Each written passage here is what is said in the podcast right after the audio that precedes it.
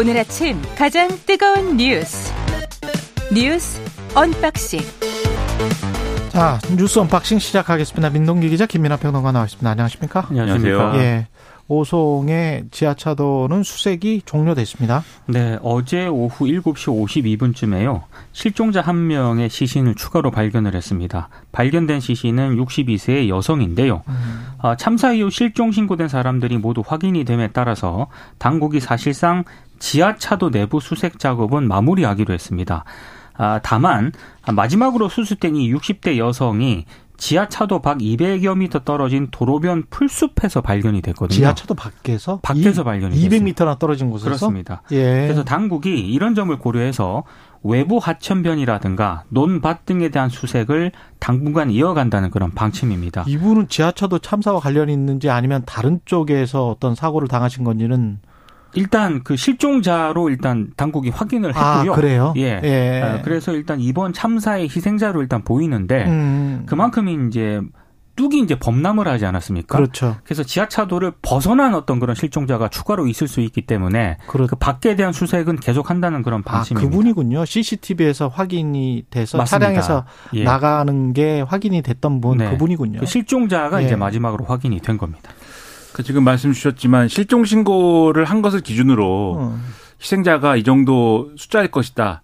라고 이제 파악을 한 것이고 거기에 이제 어, 그 수색이 종료가 된 것이죠. 근데 이제 어 지금 말씀하셨지만 추가로 실종 신고가 안 된 분이라든지 예를 들면 이제 연고가 없거나 이래서 그런 이제 어 실종자도 있을 수 있는 것이고 그리고 실제로 지금 차량이 거기 이제 침수됐던 것을 이제 세어보니까 애초에 이제 소방당국이 예상했던 것보다 한 대가 많았다는 거지 않습니까? 그래서 파악하지 못했던, 미처 파악하지 못했던 어떤 그런 실종자나 희생자 있을 수 있기 때문에 지금 말씀하신 것처럼 이제 어 지하차도 외부에서의 수색이나 이런 것들을 계속 음. 하는 것이니까 추가로 뭐 나올 가능성이 완전히 없는 것은 아니다. 그럼 뭐 이것도 얼마나 참 참혹한 일인가 여러모로 안타깝고 마음이 아픕니다. 예. 그리고 윤석열 대통령은 귀국 직후에 대구 경북 예천 을 방문했습니다. 네. 네. 어제 중대본 회의를 주재하고 수해 현장을 찾았는데요. 경북 예천군의 산사태 피해 현장을 방문을 했습니다. 예. 이재민 임시 거주 시설로 쓰고 있는 노인복지회관을 방문을 했는데 아, 이 방문한 자리에서 자신도 어이가 없다. 해외에서 산사태 소식을 듣고 그냥 주택 뒤에 있는 그런 산들이 무너져 가지고 민가를 덮친 모양이라고만 생각을 했지 몇백 톤의 바위가 산에서 굴러 내려올 정도로 이런 것은 자신도 지금까지 살면서 처음 봤다. 정부에서 다 복구해 드리고 할 테니까 너무 걱정하지 마시라. 이런 얘기를 했습니다. 근데 이 대통령 발언이 좀 논란을 좀 빚고 있습니다. 이게 지금 무슨 말이죠? 그러니까 과연 보고를 제대로 받았느냐, 예. 뭐 이런 논란부터 이 발언이 적절했느냐, 뭐 이런 논란까지 좀 퍼지고 있는 그런 저도, 상황입니다. 저도 어이가 없다. 산, 산사태 피해랄지 오송이랄지 이게 잘 보고를 받은 겁니까? 그 대통령이 이제 본인의 감상이나 어떤 뭐 예. 그런 것들을 이제 좀 즉흥적으로 얘기하지 않았나 이런 생각이 드는데 음. 이런 자리에 가면 저는 대통령이 아무래도 어떤 뭐 지방 지자체장을 해보거나 또 이런 산사태라든가 이런 재난에 관련된 업무를 해본 게 아니기 때문에 준비된 어떤 메시지라든가 내놓을 그렇죠. 어떤 정책이라든가 이런 거를 정리를 해서 거기에 맞춰서 이제 좀 움직이는 것들이 필요하지 않나 이런 생각이 굉장히 많이 듭니다. 왜냐면 지금 말씀하신 것처럼 이게 구경하는 사람의 화법이잖아요. 그러니까 수백 톤의 뭐 바위라든지 뭐 이런 거는 구체적으로 이제 뭘 말씀하는지 알 수 없는 것이고 예. 그리고 이제 뭐 그런 거는 그렇다 쳐도 예를 들면은 이 여기 이제 그 임시로 이제 그 기거하고 있는 이제 노인분이 굉장히 그 격앙돼서 음. 슬픔에 차서 이제 울면서 말씀을 여러 가지를 했어요. 맞아요. 근데 여기에 대해서 대통령이 정부가 다 복구해 줄 테니까 너무 걱정하지 마라 이렇게 얘기를 했거든요. 근데 정부가 그분들의 어떤 삶이라든가 이 이전의 생활을 100% 완전히 복구해 줄 수 있을까요? 그렇게 될 수 있는 걸까요? 그 아닐 거지 특별 재난 지역으로 지정을 선포를 하기로 했습니다마는 특별 재난 지역으로 선포를 한다고 하더라도 그 보상금이나 이런 것들이 한정돼 있는데 전파가 된다고 하더라도 주택이 전파가 그렇죠. 된다고 하더라도 그렇습니다. 제가 알기로는 뭐 일정한 액수가 한정이 돼 있습니다. 그리고 복구에 예. 이제 그 기준이 있는 것이고 음. 또그 복구 작업에 이제 국비가 들어가고 더 많은 이제 비율이 이제 할당된다는 것이지 온전히 이전으로 다 돌려줄 수는 없는 것이어서 그런 것들이 예를 들면 또 이 당장 되는 것도 아닐 거예요. 그 그렇죠. 복구 작업이라는 예. 게. 근데 그런 상황을 고려해 보면은 여기 있는 분들이 그냥 또 대통령 말만 믿지 않으시겠지만 그러한 말들이 좀 공허하게 들릴 수도 있는 거거든요. 이제 제가 이제 전 정권에서 있었던 일들을 그냥 뭐 일렬로 비교하면 부적절한 측면이기도 하지만 예를 음. 들면 이제 개인에 대해서 얘기를 하는 게 아니라 태도에 대해서 말씀드리는 건데 음, 음.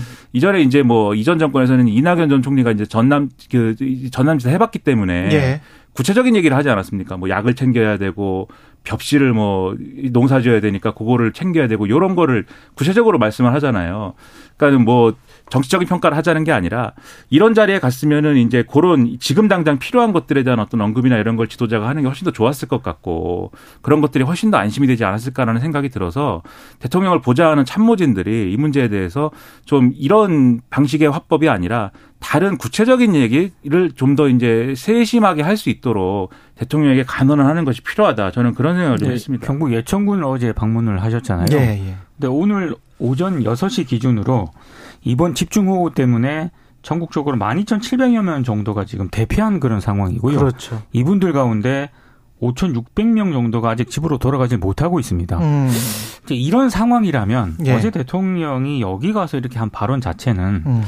뭐 발언 자체도 부적절했고 좀 보고도 제대로 못 받고 있는 것 아닌가 이런 부분들에 대한 음. 대통령실의 해명도 필요한 것 같습니다. 저는 그게 가장 놀라운데요. 좀 구경을 하고 있는 사람으로부터 나오는 말 같은 게 왜 이렇게 나오는 건지 저는 그렇게 생각을 해요. 두 가지밖에 없다고 생각을 합니다. 그러니까 실무적으로 실효성 있게 효용성 있는 정책이나 정치를 한다는 것을 보여주는 것.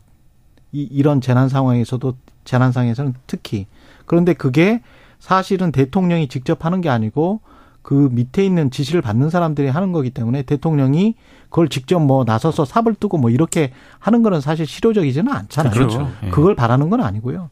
두 번째가 그게 안 되기 때문에 음. 대통령은 대중적으로 그걸 할 필요가 없기 때문에 대중적으로 전반적으로 어떤 공감을 해주고 그 사람의 입장에 처해 있다. 그렇죠. 그래서 국민들이 함께 이겨내자라고 다독이고 말하고 이런 이런 게 굉장히 중요한데 정서적으로 그러려면 정서적으로 그러려면 상황 파악이 확실히 돼 있어야 그렇죠. 되거든요. 음. 근데 음.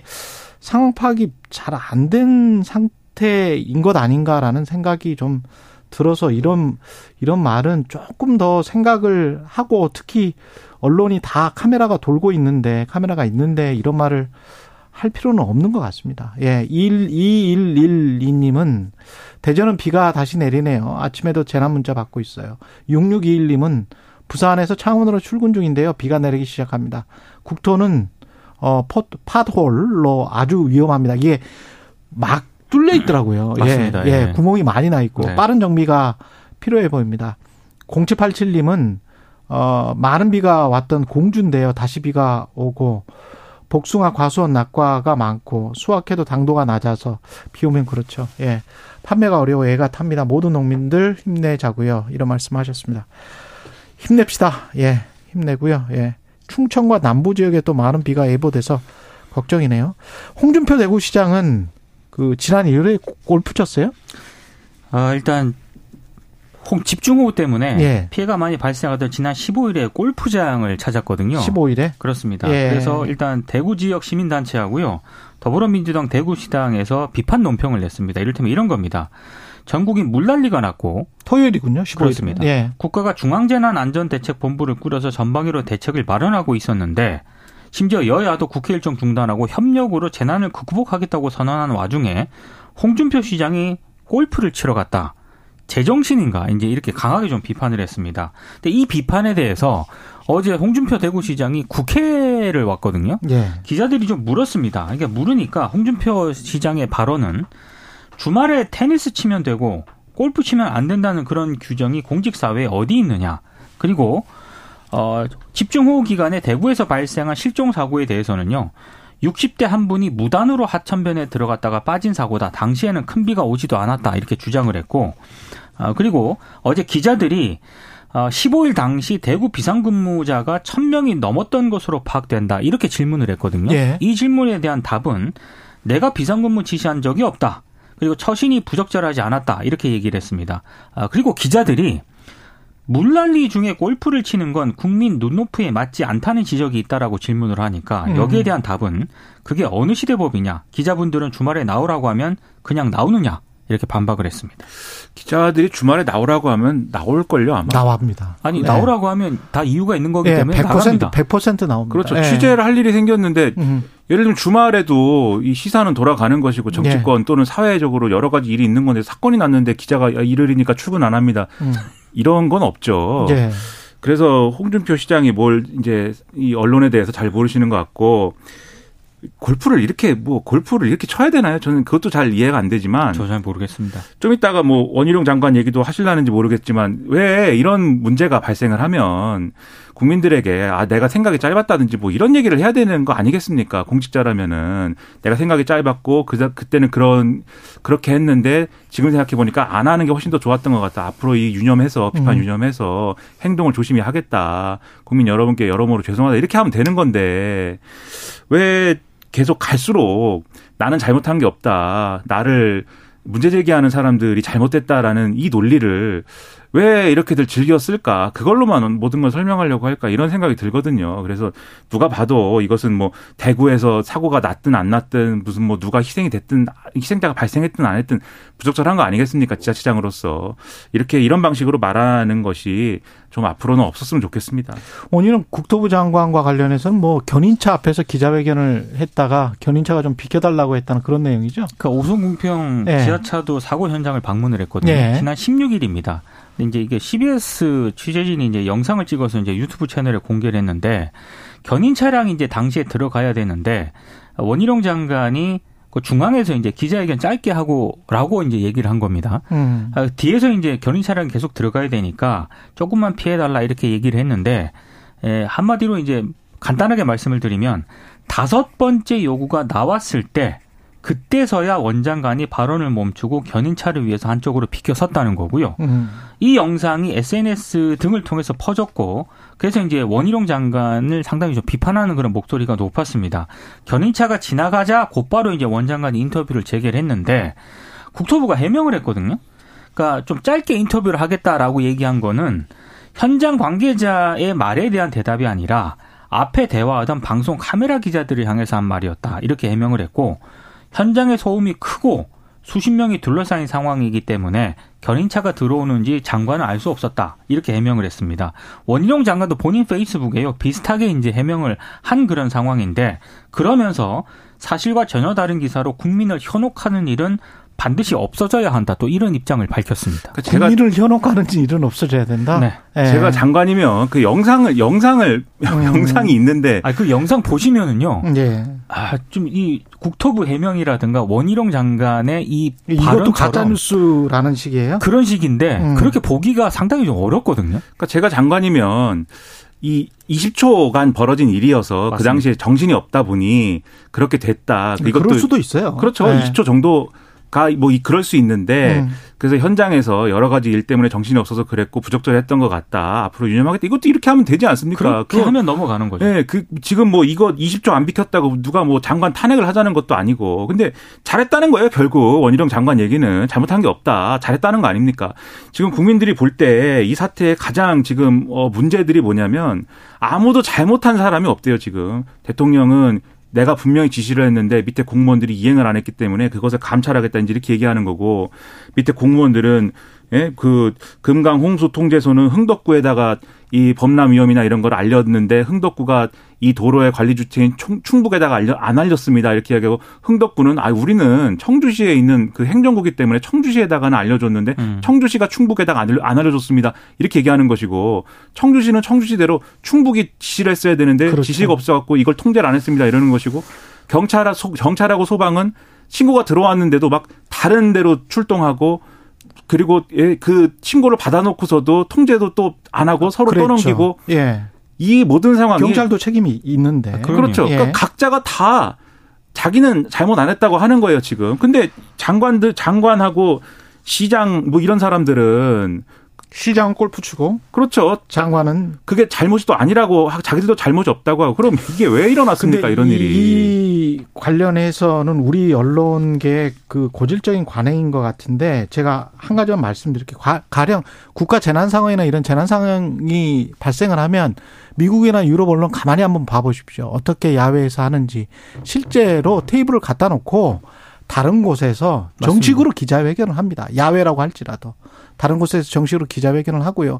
그게 어떤 의미가 있냐면 이게 사고가 났잖아요. 영어로 하면 인시던트인데 사고가 난 거고 이거는 지금 가서 기자회견을 하는 거는 수도 이벤트라고 해가지고 유사 사건 또는 유사 그 비슷하게 사, 사고와 비슷하게 보이게 하려고 하는 이미 짜여진 인터뷰잖아요. 맞습니다. 이거는 그래서 그 이미 짜여진 인터뷰를 사, 사건 속으로 쓱 넣어서 마치 본인이 이 사건에 관해서 이렇게 모든 것을 다 처리할 수 있는 양 보이는 것 자체가 현실과 완전히 괴리가 되기 때문에 따로 브리핑 룸을 만들어서 또는 야외에 브리핑 데스크나 이런 것들이 있으면서 그냥 서로 간에 이렇게 정식적으로 하는 게 낫습니다. 네. 원래 짜여진 거기 때문에 이미 섭외가 된 거잖아요. 장관은. 섭외가 돼서 이렇게 하는 거기 때문에. 근데 이걸 굳이 현장 모습까지 다 담아서 그리고 뒤에 뒤에를 마치 배경처럼 활용하려고 사고 현장을 그런 의도가 언론과 국토부의 홍보 관계자나 이런 게 오랫동안 있는 거예요. 오랫동안. 이 이번 정부만 이런 게 아니고 계속 이래 왔거든요. 그러니까 사고가 발생을 했을 예. 때 정치인들이 현장에 가는 건 좋은데요. 그렇죠. 제일 원칙은 사고 현장을 수습하거나 구조하는 거죠. 거기 그렇죠. 방해가 되면 안 되는 거 아니에요? 그러니까 거기에서 좀 벗어나셔서 인터뷰를 하는 거는 아무런 상관이 없는데 이렇게 하는 거는 마치 본인들이 사고 현장을 그냥 배경 삼아서 하는 걸로 보이기 때문에 지양해야 됩니다. 앞으로도. 예. 지난 정부도 그랬고 계속 그래 왔는데요. 이거는 좀 아니에요. 원장관님이 이런 언론적인 부분은 잘 몰라서 그러시는 건데 잘못하신 거예요. 그래서 찍으시는 분들도 조금 좀 생각을 좀 달리 한번 해보십시오. 언론인 분들도. 예. 맞습니다. 예. 그러니까 이, 런 사고 났을 때 사실 공식적인 브리핑은 소방이나 이제 중대본이나 이런 쪽에서 공식적으로 그렇죠. 하긴 하죠. 예. 그래서 이 현장의 경우에는 아예 소방에서 차트를 들고 나와서 이제 넘기면서 하기도 하고 이렇게 하긴 하는데 지금 기자들이 요 원희룡 장관의 말을 사실 알고 싶었던 것이고 그러다 보니까 현장에 와가지고 붙어가지고 이제 한 거지 않습니까? 그러니까 사실 그게 이제 지금 말씀하신 것처럼 무리한 측면도 분명히 있어요. 그리고 그 무리한 측면에 대해서 원희룡 장관은 정치인 출신이기 때문에 또 거기에 응하는 측면도 있는 것이고 거기서 자기가 정치적으로 할 말이 있기 때문에 거기 서 있었던 측면이 또 있는 것이죠. 이런 음. 것들이 복합적으로 이제 만들어진 것인데 그런 언론 취재 환경이라든가 거기에 대응하는 장관 정치인의 어떤 그런 관행도 달라져야 될 것 같습니다. 네. 그리고 이거는 뭐 대통령실은 김건희 여사 쇼핑 관련 질문에 정정화된 상황이다 언급하지 않겠다 이렇게 말했다는 것이고 대통령실 관계자 익명으로 이야기했다는 겁니다. 맞습니다. 8562님이 충남 금산 용담댐 근처인데 비가 무섭게 옵니다. 2509님 충남 공주 집 앞에 산이 있는데 일부가 무너져 내려서 버스도 못 다니네요. 충남 공주 아직도 심각합니다. 밤에 비가 많이 오니 잠도 못 자겠고 너무 걱정입니다. 2584님은 충남 청양 지금도 비가 내려 온 마을이 비상입니다. 무섭지만 서로 계속 안부 전하니 많은 힘이 됩니다. 예, 서로 이야기하고 끌어안고 연대하는 게 가장 최고인 것 같습니다. 여기까지 하겠습니다. 예, 뉴스 unboxing 민동기 기자 김민하 평론가였습니다. 고맙습니다. 고맙습니다. KBS 일라디오 최경영의 최강 시사 듣고 계신 지금 시각 7시 41분입니다.